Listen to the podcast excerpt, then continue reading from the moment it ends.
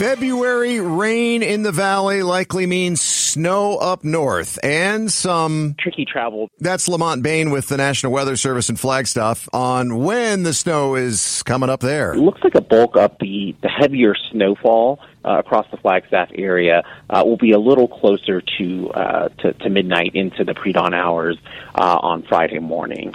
Uh, as a former Flagstaff resident, I'm going to kind of snicker at the concept of a commute in Flagstaff. I mean, they don't they don't have a road hazard Ron bringing you traffic every six minutes like we got Detour Dan, right? They don't need it.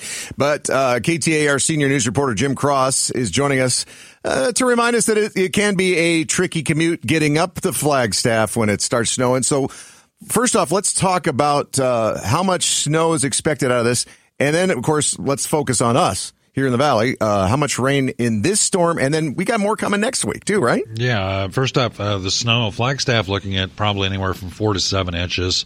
Uh, snow will pick up. They say south of Flagstaff, for example, Munds Park and Kachina Village, uh, looking at six to ten inches of snow. Uh, they're expecting again most of the heavy stuff to start falling around midnight, and then they talked about the morning commute. could go into that tomorrow morning here in the valley. Our rain will move in. They're expecting it to enter the metropolitan area around 8 o'clock tonight on the west. And then the heaviest rainfall somewhere between 10 and maybe 1 or 2 o'clock in the morning. So it sounds like since it's only going to rain for a few hours, according to the forecast, it's going to come down pretty hard. And driving to work tomorrow morning could be pretty wet. It hopefully will be lighter by then, but it, it's well, lots of puddles on the roads. Yeah. Huh? It'll be moderate rainfall for most of the night. I mean, it's not going to be torrential, but it, will be a lot like that storm we had a few days ago. Uh, pretty steady over, you know, four hours or so.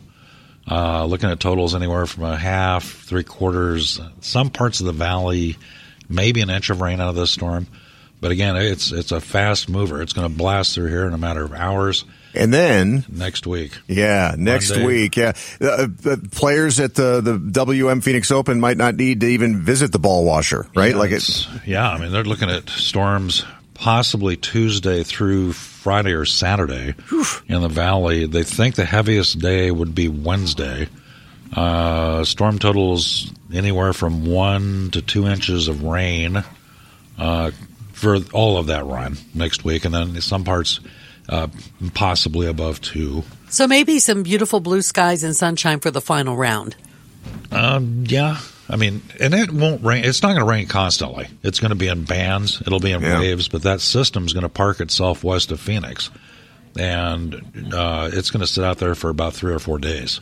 And just keep just, sending bowling balls of rain yep. our way. Just one wave after the next. Yeah, yeah. So, uh, so uh, at least we won't have to rename it, you know, the WM Seattle Open or anything like that. We, no, they should be able to get some okay. golf in. Okay, I good. Mean, I, I, hope. I'm, I'm, sure they will.